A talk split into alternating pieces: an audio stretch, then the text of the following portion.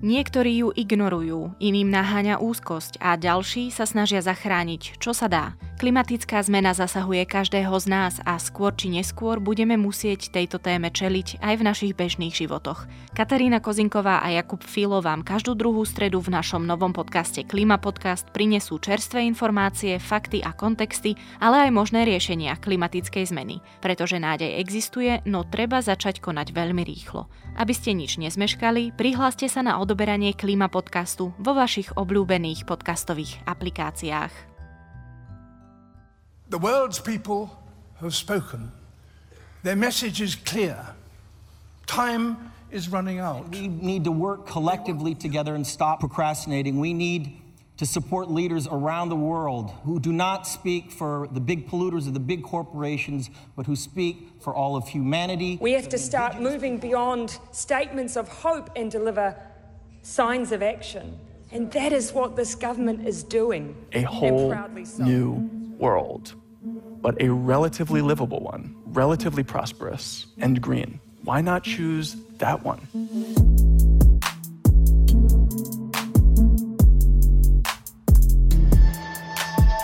Počúvate šiestý diel klíma podcastu Deníka Zme. Moja hostka vyrastala bez auta. Otec ju naučil chodiť pešo a takto má už ako celoživotný návyk.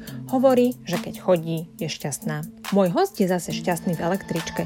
Niečo, čo ho pôvodne nie veľmi bavilo, teraz miluje. Moje pozvanie prijali urbanistka Milota Sidorová z Metropolitného inštitútu Bratislavy a moderátor Viktor Vince. Rozprávame sa o šťastnom živote, o tom, čo má skutočnú hodnotu, aj o motiváciách meniť veci. Preberáme koronu, prírodu aj mesto. A to všetko s ohľadom na klimatickú krízu. Pre aktuálnu situáciu sme sa spojili na diálku. Moje meno je Katarína Kozinková.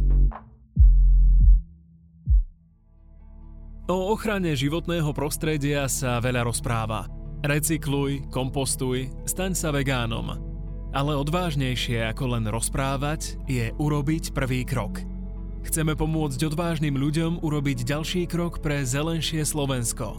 Záleží nám na prostredí, v ktorom žijeme. Preto podporíme projekty v oblasti ochrany biodiverzity a zelenej ekonomiky. Pretože aj malé plány môžu byť veľkolepé, keď sa plnia. Podcast o envirotémach vám prináša VUB banka.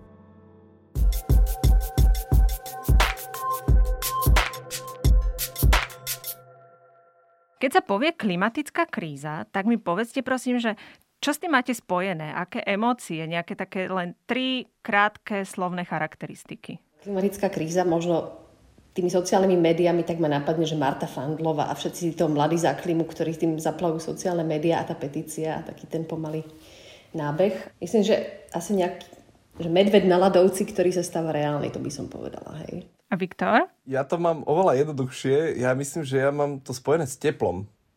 To je prvá vec, ktorá mi napadne, keď sa povie klimatická e, kríza, špeciálne preto, lebo vlastne to je tým základným prejavom. Mm-hmm. A to je vlastne aj zatiaľ dôvodom, prečo podľa mňa k tomu možno v našom regióne bežný občan pristupuje, povedal by som, že možno trošku dištančnejšie, lebo proste mu nie je teplo. Mm-hmm. A jedného dňa bude a to už môže byť neskoro. Čiže to teplo je pre mňa tým hlavným momentom, ktorý mi napadne, keď sa povie klimatická kríza. A skôr teplo v tom negatívnejšom slova význame? Žiaľ, nie. Nenapadá mi, že budeme tu mať e, možnosť pestovať olivia bataty, ale skôr v tom, že budeme riešiť, čo s tým teplom a čo s tými ľuďmi, ktorí sem prídu kvôli ešte väčšiemu teplu. Mne teda napadne neistota a predstavím si nejakých nespokojných ľudí, ktorí si nevedia poradiť s tou situáciou, v akej sú.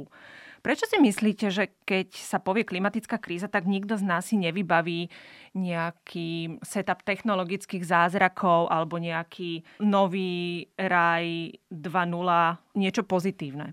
Tak ono, už samotné slovo, tá kríza, nie niečo, čo evokuje tú pozitivitu.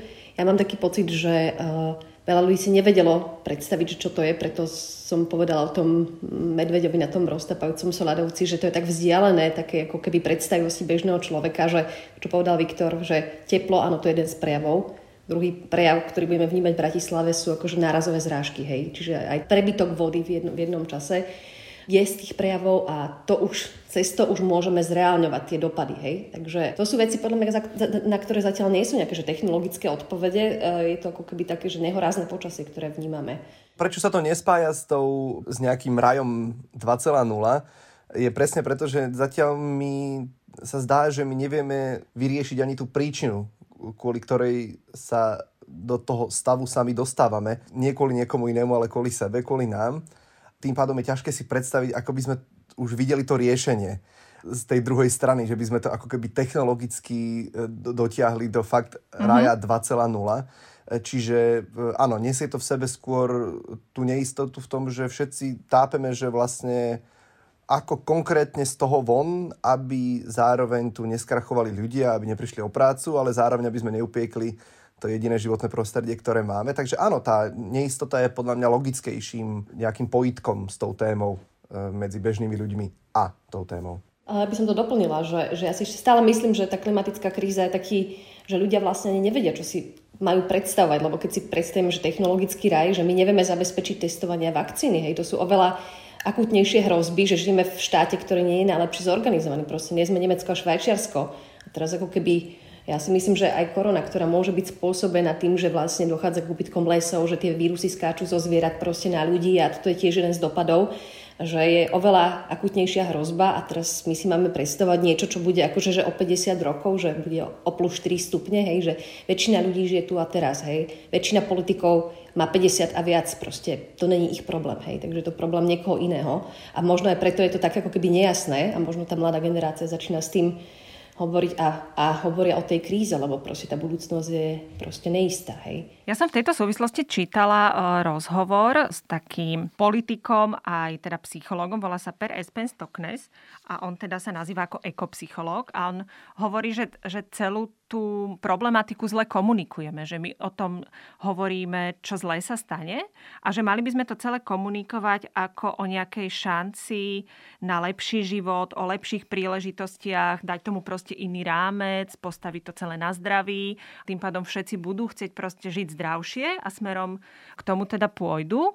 Myslíte si, že sa to dá takto komunikovať, alebo to je len taká teória, ktorá sa prakticky aplikovať nedá?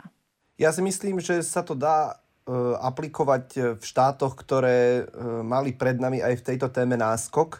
E, myslím si, že sú krajiny, kde aj to povedomie o všeobecne ochrane prírody je na inej úrovni, ako je u nás. Čiže keby sme napríklad s týmto prístupom išli, povedzme, do no, Škandinávie. On je Nord, tento pán, Teraz hej.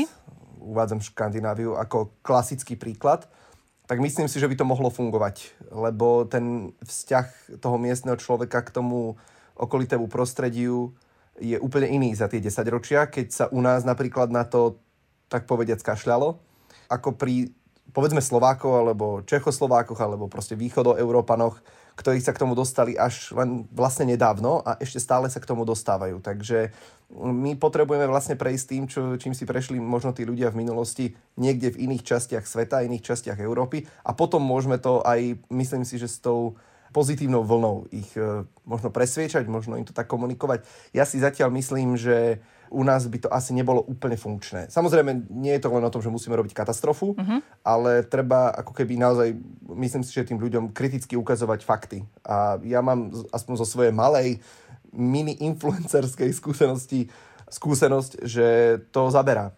Že proste tie fakty tí ľudia len nemali kde vidieť, hoci sú katastrofické a keď im sú ukázané, tak zase my máme veľa múdrych a príčetných ľudí, len o tom nemali info. Uh-huh. Teraz, keď o tom info dostanú, tak sú ochotní zrazu, aha, toto som nevedel, je to vážne. Ja by som ešte možno na to nadpojila, že asi súhlasím, že Slovensko je tak akože zvláštna forma kapitalizmu, hej, že demokraciu máme 30 rokov. Tá túžba mať niečo privátne, čo znamená, že aj povedzme tie prírodné zdroje a prostredie, čo je spoločné, my nevnímame ako niečo, čo by stalo za ochranu, lebo to je proste môj dom, moje auto, tak ďalej. Čiže málo má myslenia do toho, že verejného a, a exploitujeme tie zdroje, jasné, že to sa proste pozrieme na to.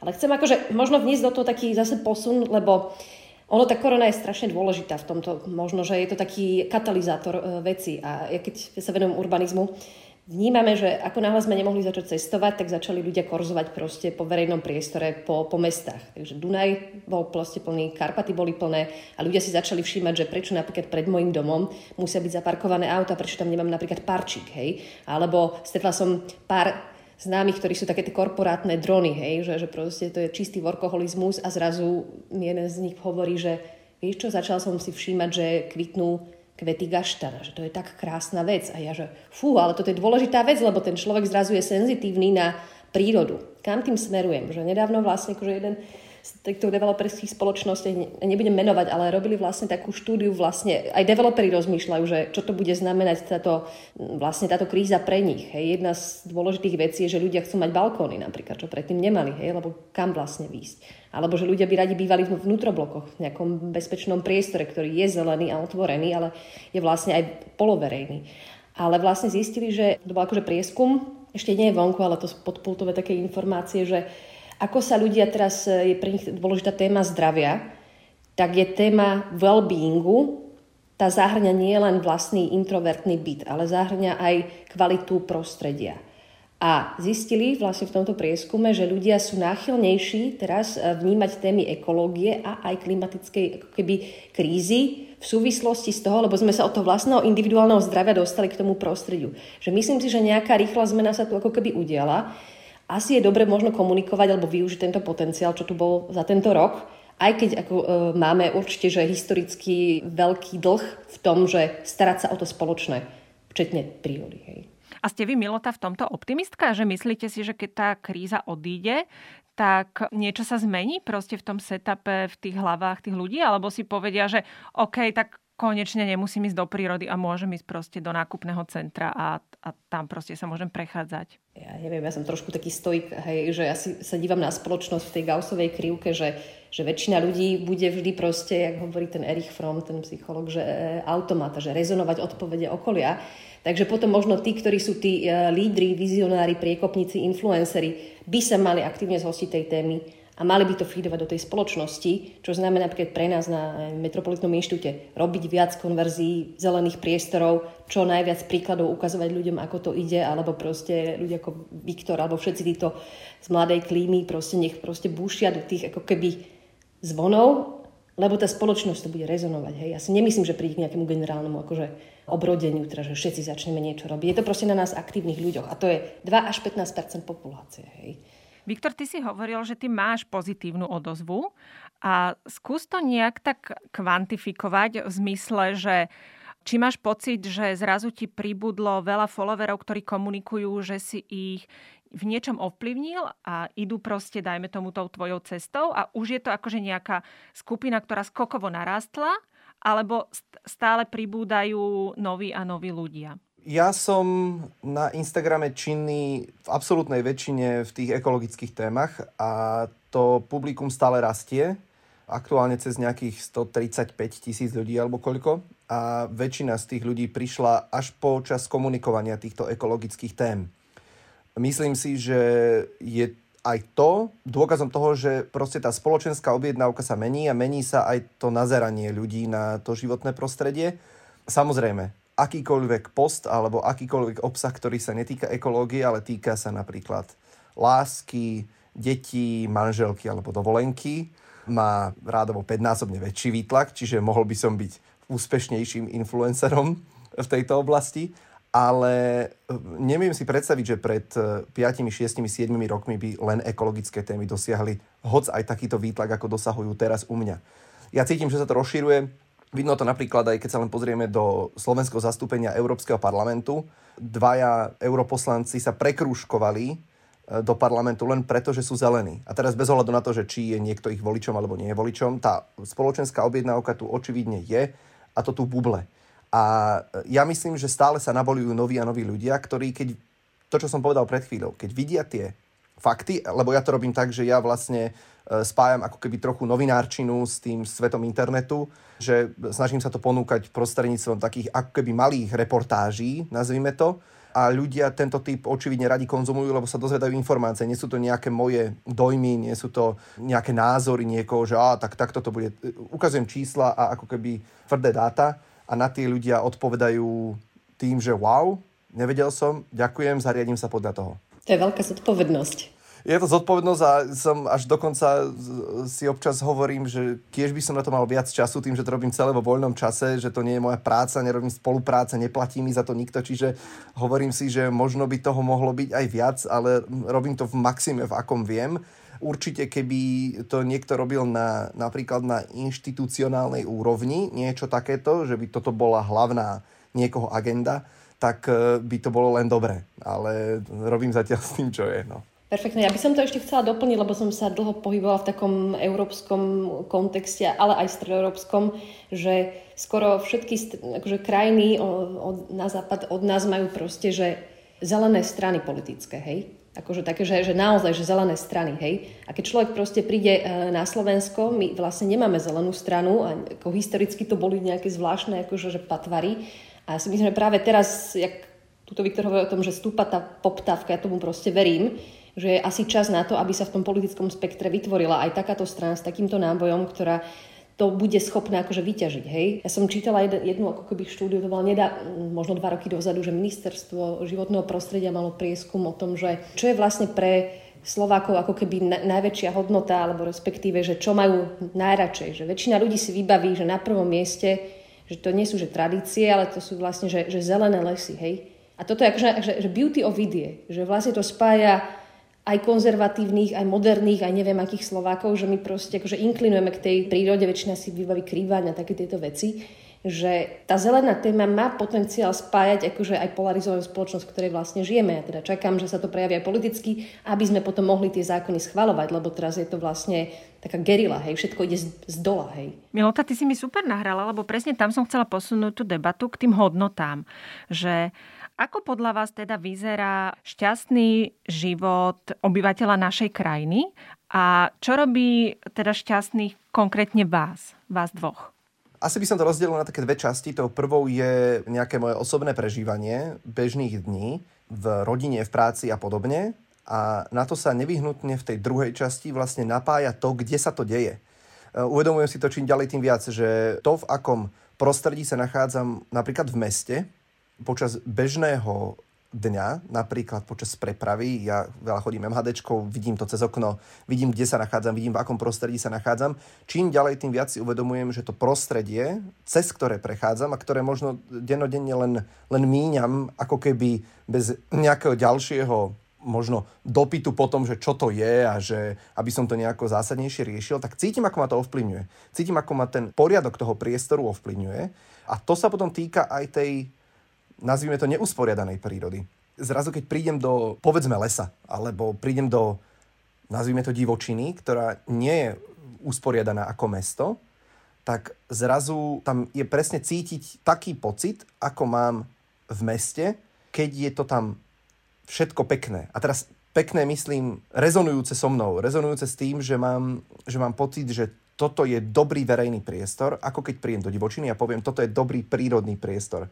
Neviem, či to je zrozumiteľné, čo sa snažím povedať. Cítim, že to v minulosti som nemal, cítim, že sa to mení a cítim, že to je extrémne dôležité. Je to extrémne dôležité aj pre obyvateľov mesta. Myslím si, že je to dôležité, aby títo obyvateľia mesta občas išli aj do tej divočiny.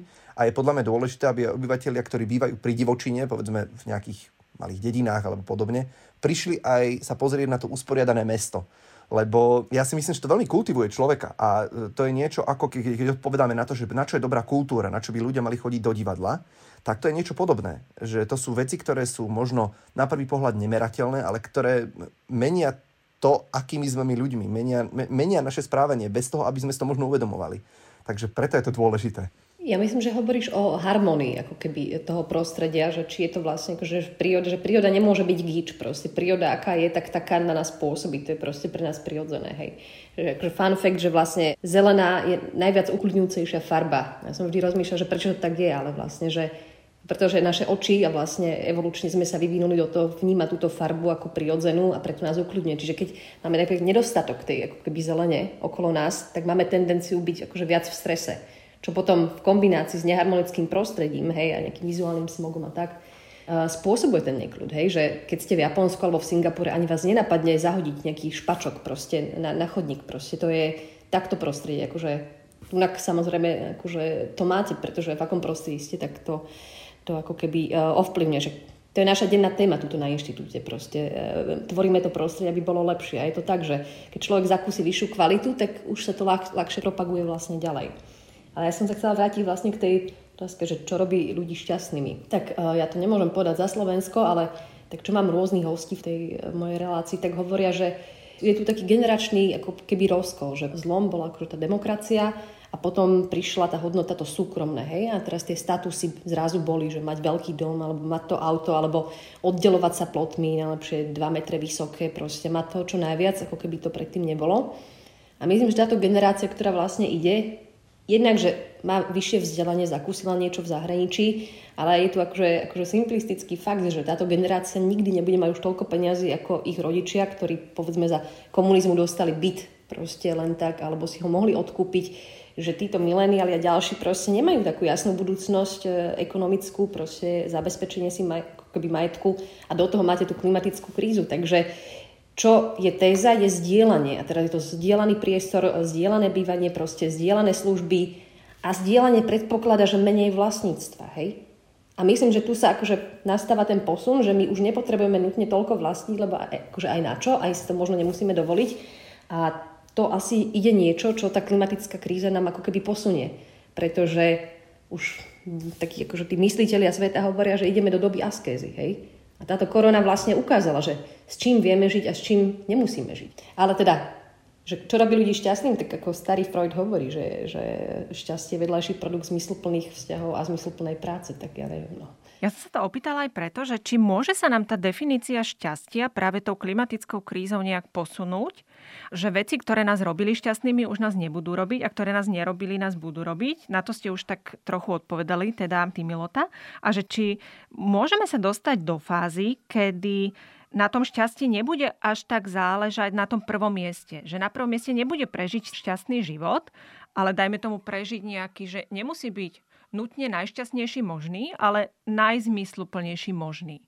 Vy obidvaja ste akože bojovníci v tom, čo robíte, tak viete si predstaviť, že ten vás život nebude, že super šťastný, ale aj tak bude naplnený? Ja si to neviem predstaviť, ak si to môžem zobrať ako prvý. Pre mňa totiž to šťastie nie je závislé na tých podnetoch ani to, čo som hovoril pred chvíľou, že idem po meste, to neznamená, že ja som šťastný vďaka tomu, že mesto je upratané, alebo že idem po divočine a som šťastný vďaka tomu, že sú tu staré stromy okolo mňa. Moje šťastie nie je závislé na vonkajších faktoroch, nech sú čímkoľvek. A tým pádom, ja keby som nebol vnútorne šťastný s tým, že dnes tu som a existujem, tak by mi vlastne nič nestačilo. Či to bude s alebo bez klimatickej zmeny, krízy. Čiže myslím si, že šťastný sa dá byť v akomkoľvek momente a ja si myslím, že to inak ani nebude môcť byť. Bude to znamenať, že nejaké bežné činnosti, ktoré my považujeme za šťastie, e, budú iné a tým pádom si ľudia budú myslieť, že nie sú šťastní? Určite ale to oni len ako keby projektujú to svoje šťastie do, do okolitých predmetov a do okolitých vplyvov, ale to v skutočnosti šťastie nie je. Šťastie nemôže byť to, že som si kúpil nové auto. Ono je len prostriedkom k tomu, aby som mohol uh, žiť šťastný život, ktorý aj tak žijem. A keď sa to nedeje, no tak niekde je problém a naozaj to nezávisí od toho auta alebo od toho, že je vonku teplo.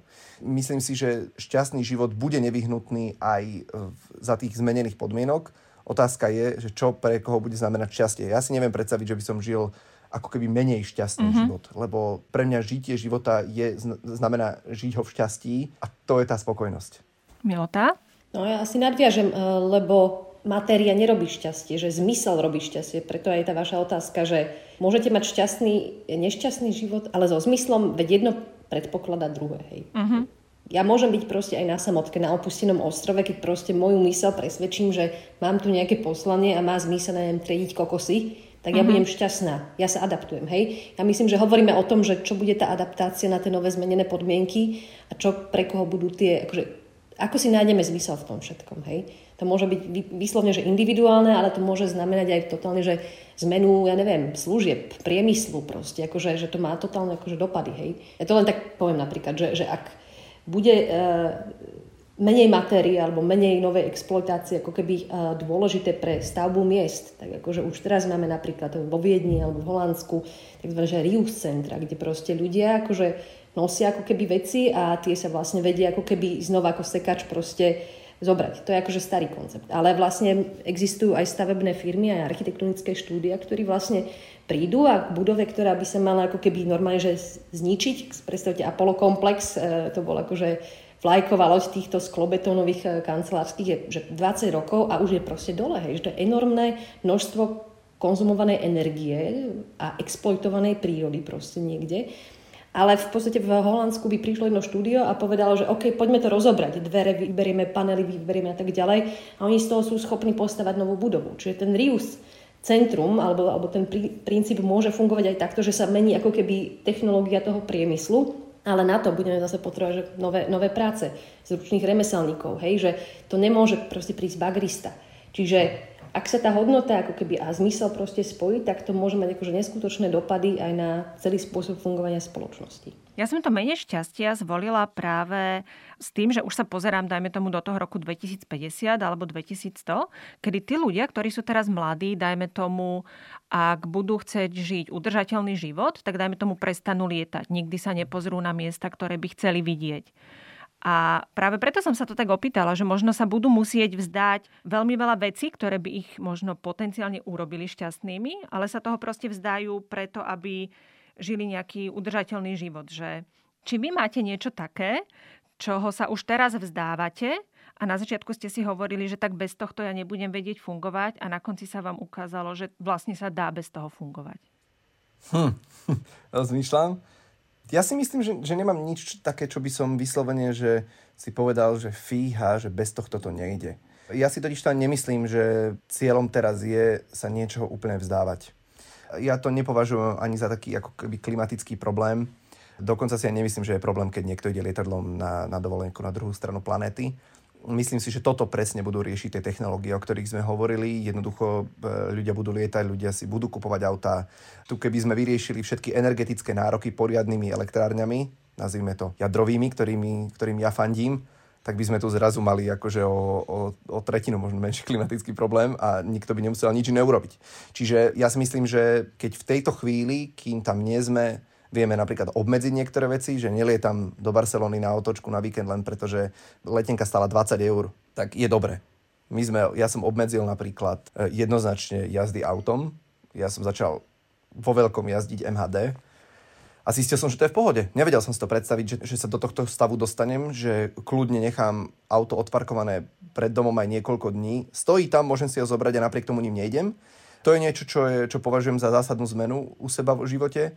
Ale napriek tomu si nemyslím, že to budú robiť všetci ľudia a napriek tomu si nemyslím, že to, to bude to, čo nás zachráni. Nemyslím si, že sa to stane. Asi by si mal dať na to post, lebo pripravujem parkovaciu politiku, to vedie celkovo k ozdraveniu Bratislavy, že to by veľmi pomohlo. Áno, absolútne. Prvýkrát v MHD Nezomrel som. Áno, áno, áno, áno. A nič sa nestalo samozrejme. A kľudne by som zaplatil za to auto aj oveľa viac, lebo naozaj si to... Uvedomujem si to špeciálne teraz, keď chodievam na tie MHDčky, keď chodievam na tie zastávky, keď sa presúvam tou električkou alebo autobusom a pozerám sa po okolí, že vlastne koľko verejného priestoru sme venovali našim autám, a je to neuveriteľné, že to považujeme za, ako keby za pomaly mm-hmm. ľudské právo, že ja zaberám verejný chodník alebo verejnú cestu a že ja by som za to mal platiť ako z akého dôvodu. No, čiže aj mne sa aj tá optika tiež mení, samozrejme, ale keď sa dostanem na, na úvod k tomu, čo som hovoril, nemyslím si, že to bude nejaký celosvetový trend, že ľudia, mladí ľudia prestanú proste robiť niektoré veci, ktoré, nazvime to, by ich mohli robiť šťastnými, hoci sme si to vysvetlili, že z tohoto nevzniká to šťastie, budú môcť podľa mňa aj vo veľkom budú cestovať, vo veľkom budú jazdiť. A tu vidím ten priestor pre tú technológiu, ktorá to vytvorí tak, napríklad keď hovoríme neviem, vodíkové lietadlá, vodíkové auta, alebo viac elektrifikácia a tak ďalej, ktorá bude ten vplyv tej nastupujúcej mládeže a ich zážitkov e, znižovať. Ja asi súhlasím, lebo uh, veľa inovácií vzniklo v čase krízy hej? a že, že ľudstvo vždy bude chcieť konzumovať a vždy budeme sa chcieť mať čo najlepšie, lebo to je vlastne základná funkcia byť v stabilizovanom v nejakých podmienkach, že nikto nechce byť v tom extréme ani nemôže. Takže príde k takýmto vlastne uh, rozvojom, potom je len otázka, že kto si to bude môcť dovoliť, koľko to bude stať. Zrazu to lietanie bude extrémne náročné, tak uh, bude tlak povedzme po vlakoch alebo rýchlo vlakoch, čo je teda veľký vtip na Slovensku, ale tam by sme vlastne mali sledovať. Tak akože vrátim ja k sebe, ja som práve tá mobilná generácia, že som tri roky žila v kufrika proste a veľa som akoby cestovala, aj lietala proste Európa, časť Ázie.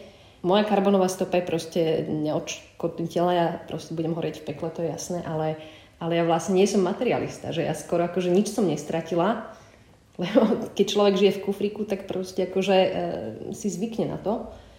Ale musím povedať, že teraz počas akože, že pandémie e, sa stratilo niečo také strašne dôležité, že ten verejný život. A to sa akože prejavuje aj také, že človek, ak tým ide, sa adaptuje, hodne zintrovertní, má pár ľudí z také neformálne siete, o ktorých sa stará, lebo zase ten štát je chaotický, nevieme, kedy to skončí, akože je to extrémne.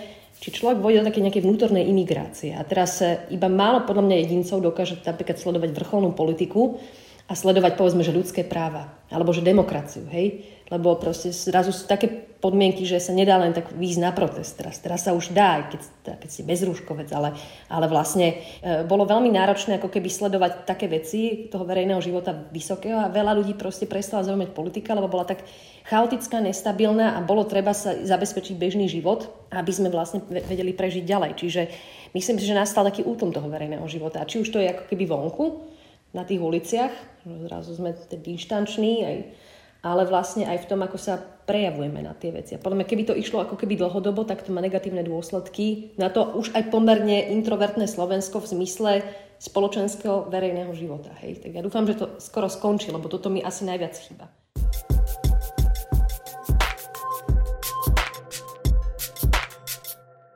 Chcem sa opýtať ešte takú vec. Tak ako si ty hovoril, Viktor, o tom jazdení MHD, že či to na začiatku u teba bolo, že si sa k tomu ako keby musel nejakým spôsobom donútiť, alebo to bolo také racionálne rozhodnutie a teraz je, je to niečo, v čom máš radosť. Ja to napríklad ti poviem, že ako jazdí električkou moja dcéra. Tá proste má z toho brutálny zážitok, hej? že ona keď si môže sadnúť na tie zadné sedadla vzadu, tak ona hovorí, že no toto je perfektné, že tu je pohovka. Ona proste má pocit, že to je akože obývačka jazdiaca, hej. Miluje tie svetelné tabule. Teraz, keď tam vysadili rastliny na tie kolajnice, tak proste z toho má rado, že si to tam chce skúmať. Že či si sa dostal do takéhoto nejakého, že pre nás detského štádia, ale že, že či naozaj si to akože užíváš a máš z toho akože úprimnú radosť a na začiatku to tak celkom nebolo. Z električiek mám úprimnú radosť. Naozaj, špeciálne teraz, keď sú prerobené a keď sú nové, vždy, keď prichádza električka, ja mám naozaj pocit,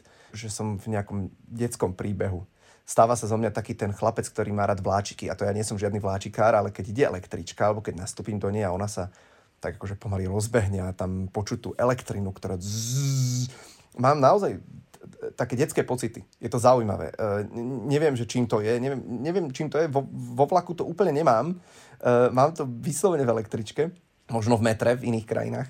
Je to dobrý zážitok za každým, špeciálne preto, keď vidím, že predbieham auta. Vtedy som akože najviac zlomyselný a vtedy som proste najhorší človek a vtedy si zaslúžim ísť do pekla, lebo sa vyslovene vnútorne cítim, ako sa vysmievam tým autám, ktoré stoja vedľa a stoja v kolónach, že ha, tak vám treba mohli ste ísť so mnou a preskočiť celú kolónu. Áno, to mi spôsobuje radosť. Nebolo to tak a ani celá tá MHDčka nebola tak. Veď e, ako každý študent, a ja som jazdil MHD, začal mi za nervy, lebo som sa tešil na auto, potom som si kúpil auto, jazdil som autom, lebo konečne nemusím jazdiť MHD.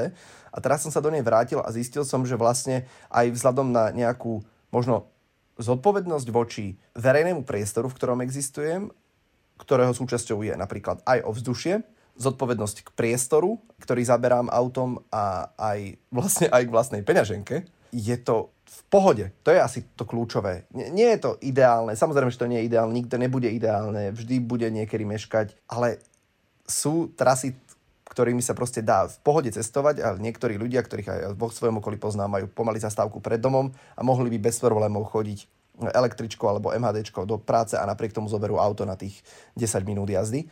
Čiže preto som sa rozhodol, že je to v pohode. A áno, je to tým pádom kombinácia aj nejaké racionality, ale keď idem na električku, tak je to aj kombinácia toho tešenia sa. Proste na tú električku sa teším ako chlapec. No ja neviem, že je to, je, je to také strašne čudné, ale je to tak. Je to tak. To sa dobre počúva.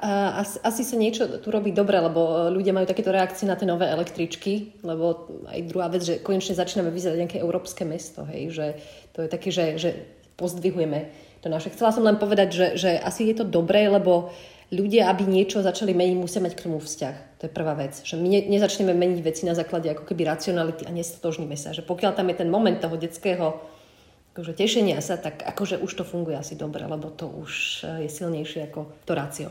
Milota, vy máte na Instagrame, sa tam voláte, že Milota the Walker ako chodec.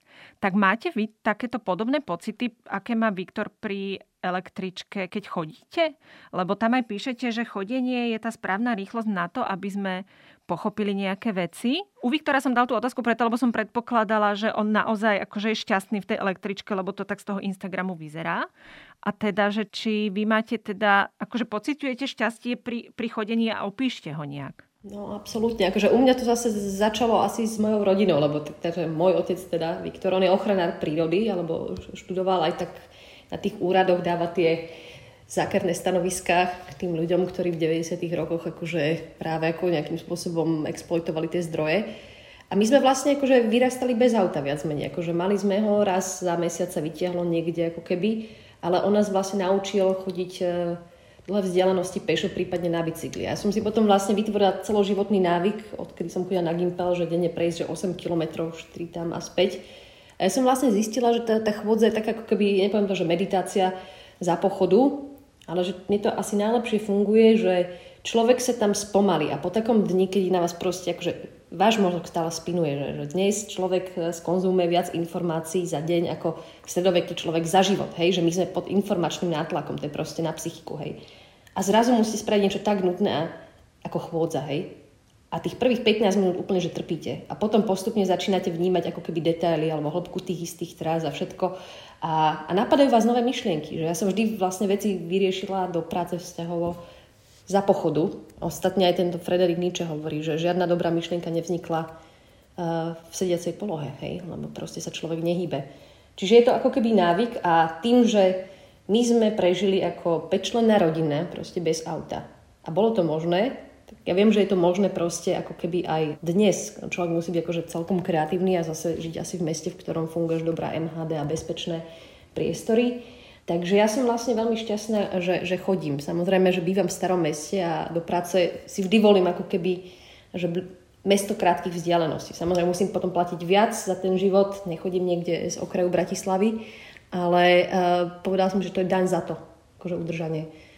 Hej, električku niekedy zoberiem, ale nemusím, ale je to fascinujúce teda. Myslíte v tejto súvislosti, že e, sa nejak aj predefinuje to, čo je luxus, alebo to, čo považujeme za, za luxusné? Ja to vnímam medzi mojou generáciou a mladšou, že bude luxus mať akože vlastný byt, hej. To už, akože, to, to už vieme, hej. Alebo že viem, že je luxusné proste pre nás ísť do dobrej reštaurácie a mať kvalitné jedlo, hej. A to je také, že niečo, čo si oceňujeme. Nie, že by sme úplne na to nemali, ale akože je to, je to, je to ako keby hodnotné, hej. Tom zmysle. A myslím, že v budúcnosti bude luxus proste voda. Alebo práve to cestovanie do tých odľahlých častí Zemegule. Lebo tie veci, ktoré doteraz boli ako keby na ten dlh nejaký, sme konzumovali veľmi rýchlo, ale akože už, už to tak nebude. Hej. Ale asi tá generácia moja sa nevzťahuje úplne k tým uh, veciam minulosti, že nepotrebujeme haciendu v barokovom štýle proste. Hej. Ani, ani, ani, ani tri proste, akože BMW. To skôr príde takže opulentné. Viktor?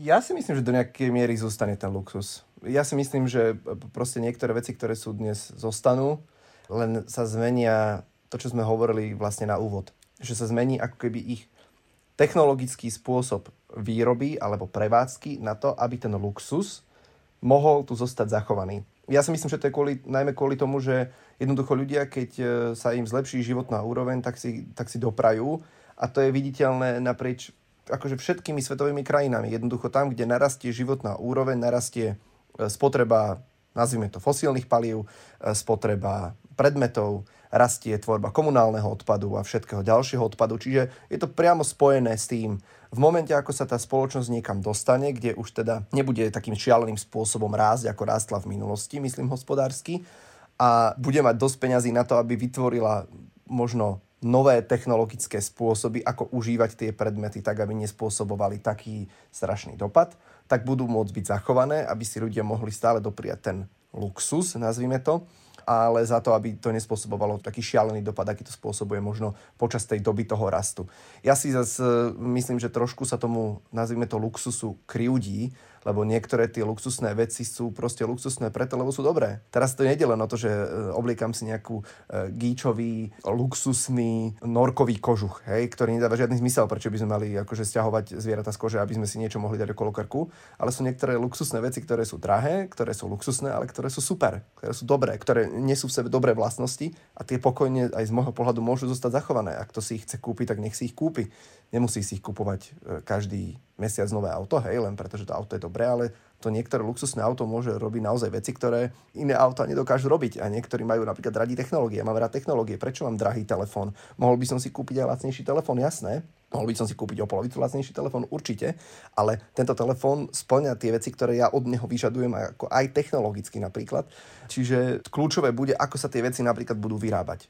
To je pre mňa oveľa dôležitejšie ako to, či luxus bude alebo nebude. Lebo myslím si, že bude a nemyslím si, že by mal vymiznúť z nejakého dôvodu. Ja v tomto nie som taký nejaký, ako keby som povedal, že extrémny. Ja si myslím, že, že tam je asi pravda, že, že vždy budú ľudia v spoločnosti, ktorí budú mať toľko ako keby majetku alebo lepšie zdroje na to zabezpečiť si kvalitné veci alebo luxusné. Hej? Že, že, že vždy bola aristokracia, proste vždy, vždy takáto skupina bude.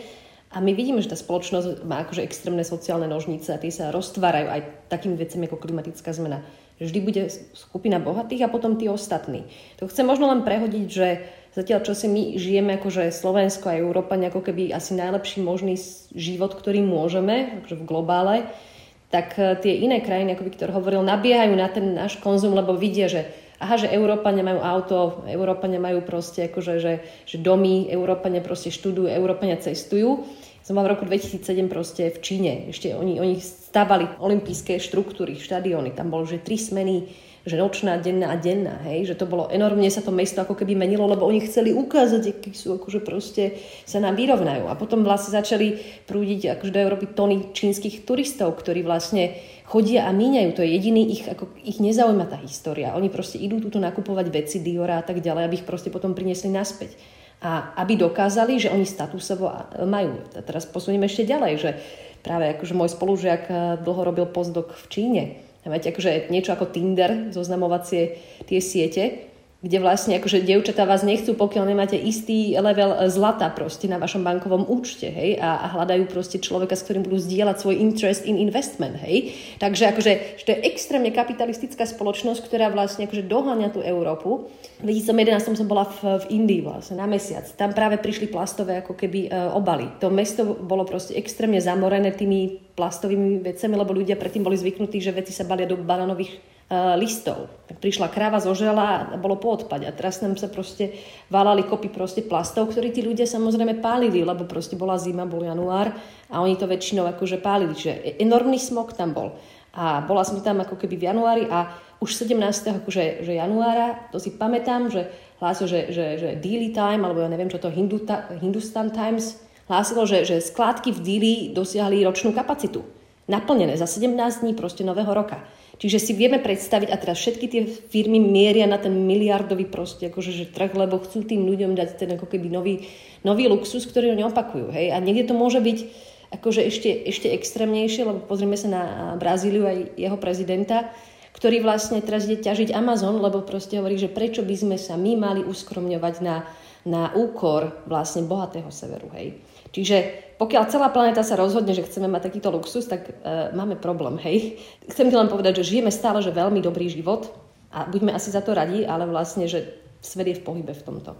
Môže nastať situácia, kedy luxusom naozaj bude, tak ako ste to spomenuli, proste čistá voda, čistý vzduch, možnosť otrhnúť si jablko priamo zo stromu, že môže prirodzene nastať nejaký takýto zlom v myslení ľudí, že začnú toto považovať za luxus, alebo to bude musieť byť nejaký fakt, že radikálny zlom, kedy si povieme, že ups, tak toto naozaj už mať nebudeme a to by sme chceli mať. A to bude taký akože ten luxus, ktorý sme si povedali, že OK, no nevážili sme si to?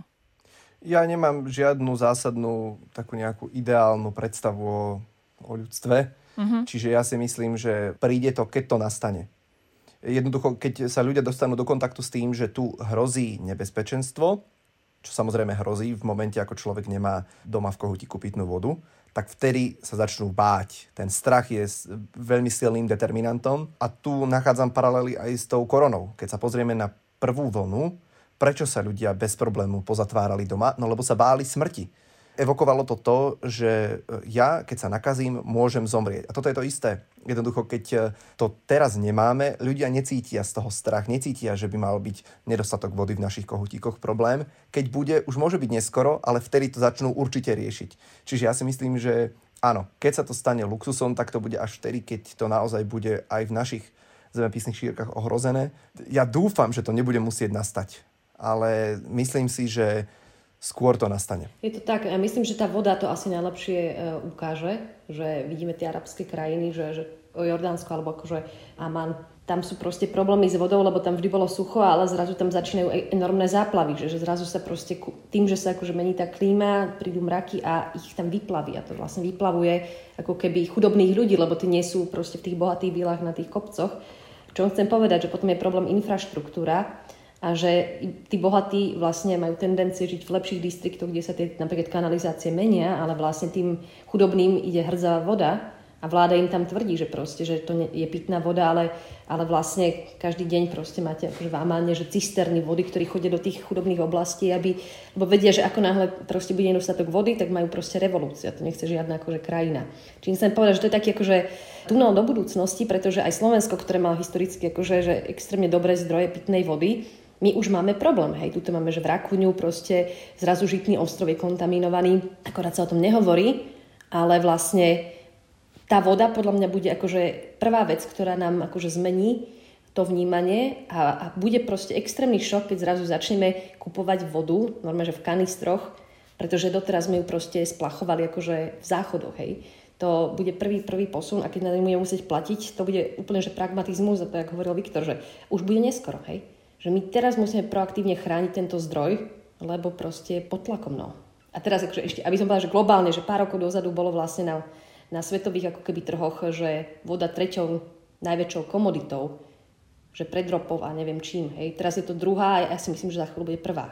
Tie spoločnosti vedia, do čo investujú. Ja som sa toto opýtala kvôli tomu, že ma zaujíma vaša motivácia, prečo robíte to, čo robíte. Že prečo Viktor, ty chceš na svoju stranu získať čo najviac ľudí. Je to preto, že máš pocit, že ty si už nejak precitol a vieš, čo bude v budúcnosti mať skutočnú hodnotu a chceš, aby to pochopili aj iní ľudia? Chceš im otvoriť oči? Alebo prečo robíš to, čo robíš na tom Instagrame? Tou základnou motiváciou je určite to, že ja keď som sa e, ako ešte redaktor televíznych novín dostal k tým dátam o e, klimatickej zmene, tak ma šokovali, lebo ja ako mladý človek som o tom nevedel. Nevedel som, že nie je e, o 5 minút 12, ale že je 4 na 1. A hovoril som si, že keď to ja ako človek, ktorý dokonca pracuje priamo v spravodajstve, keď o tomto nemal tieto informácie, nemal tieto dáta, ako to môže mať o nich nejaký prehľad bežný človek, ktorý si žije svoj denný život mimo informácií, možno mimo spravodajstva. Ako má mať k tomu vzťah, keď ho to nikto nenaučil a keď mu to nikto nejako nepovie?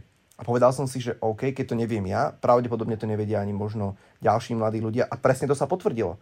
Jednoducho sú to stále nové informácie pre obrovské masy a najmä mladých ľudí, ktorí sú tí, ktorí by mali robiť tú zmenu. A keď to oni nevedia, tak ako ju urobia? Čiže tá základná motivácia je priniesť im informáciu, ako sa veci majú, čo s tým, nech sa zariadia a nech ovplyvňujú svoje vlastné okolie. Toto je základná motivácia. Ja som mal prístupy k tým dátam, ku ktorým možno oni prístupy nemajú, lebo ani nevedia, kde by ich hľadali. Možno ani bežné novinárske, dennodenné, slovenské, neklimatické zdroje by tí ľudia si nikdy sami nevyhľadali. Ja viem, kde ich nájsť, dať ich dokopy a posunúť ich, že pozrite sa, takéto sú čísla, zariadte sa. Keď ťa teraz takto počúvam, mne to príde, že to je škoda, že ich za to nikto neplatí, lebo vlastne to dáva absolútny zmysel aj v tej Freudovej teórii, že ty vlastne robíš to, čo si robil predtým ako novinár, len akurát nie s tou témou, ktorá prišla a našiel si v tom ako keby zmysel a využívaš to, čo ti je dané. Vieš, že ty nemusíš chodiť a čistiť skladky, proste použiješ to, čo vieš najlepšie pre ten správny zmysel, čo vytvára minimálne polovicu tvojho šťastia podľa tej teórie.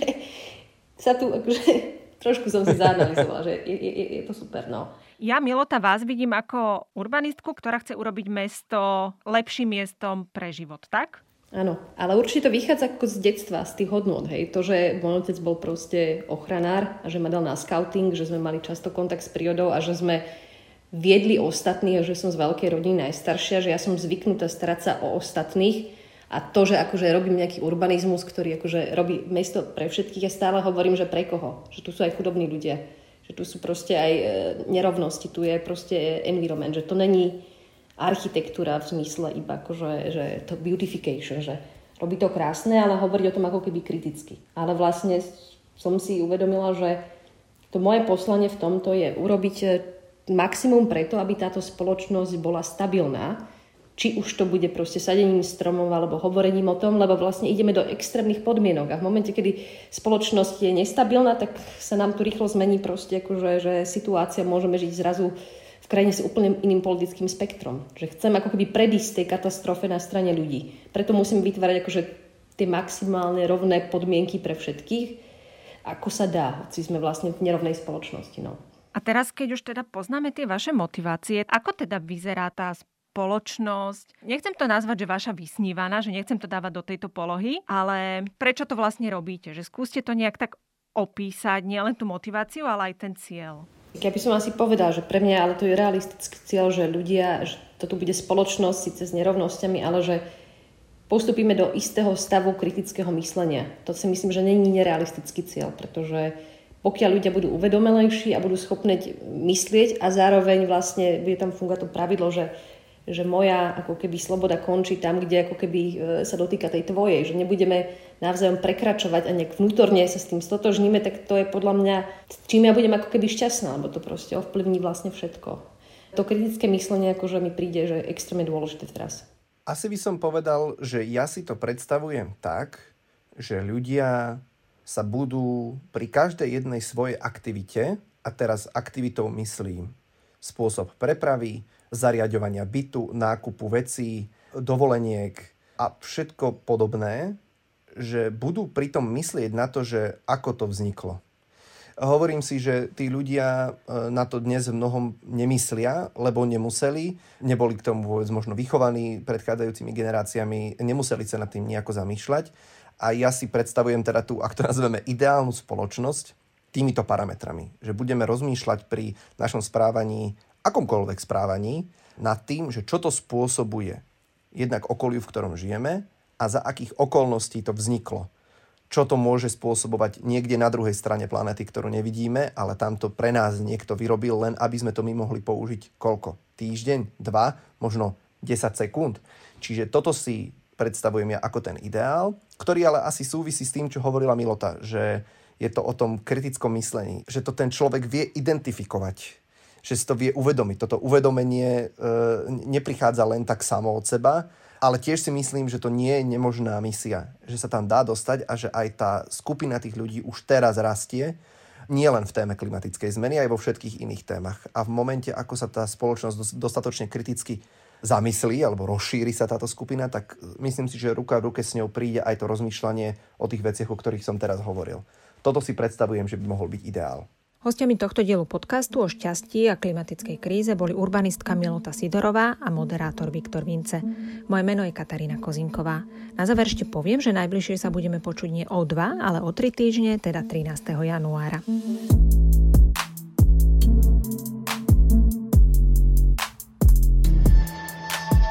Počúvali ste Klíma podcast, dvojtyždenný podcast denníka ZME. Prihláste sa na jeho odoberanie vo svojej podcastovej mobilnej aplikácii na platformách Google Podcasty, Apple Podcasty a Spotify.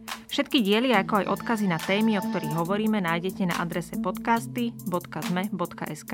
Ak sa vám podcast páči, ohodnote ho na iTunes. Ak máte nejaké pripomienky alebo sa nás chcete niečo spýtať, napíšte nám do podcastového klubu denníka ZME na Facebooku alebo na mail podcasty.zme.sk. Ja som Katarína Kozinková a tento podcast spolu so mnou ešte pripravuje pripravuje Jakub Fil. Na podcaste sa ešte spolu podielali Jana Maťková a Jozef Matej.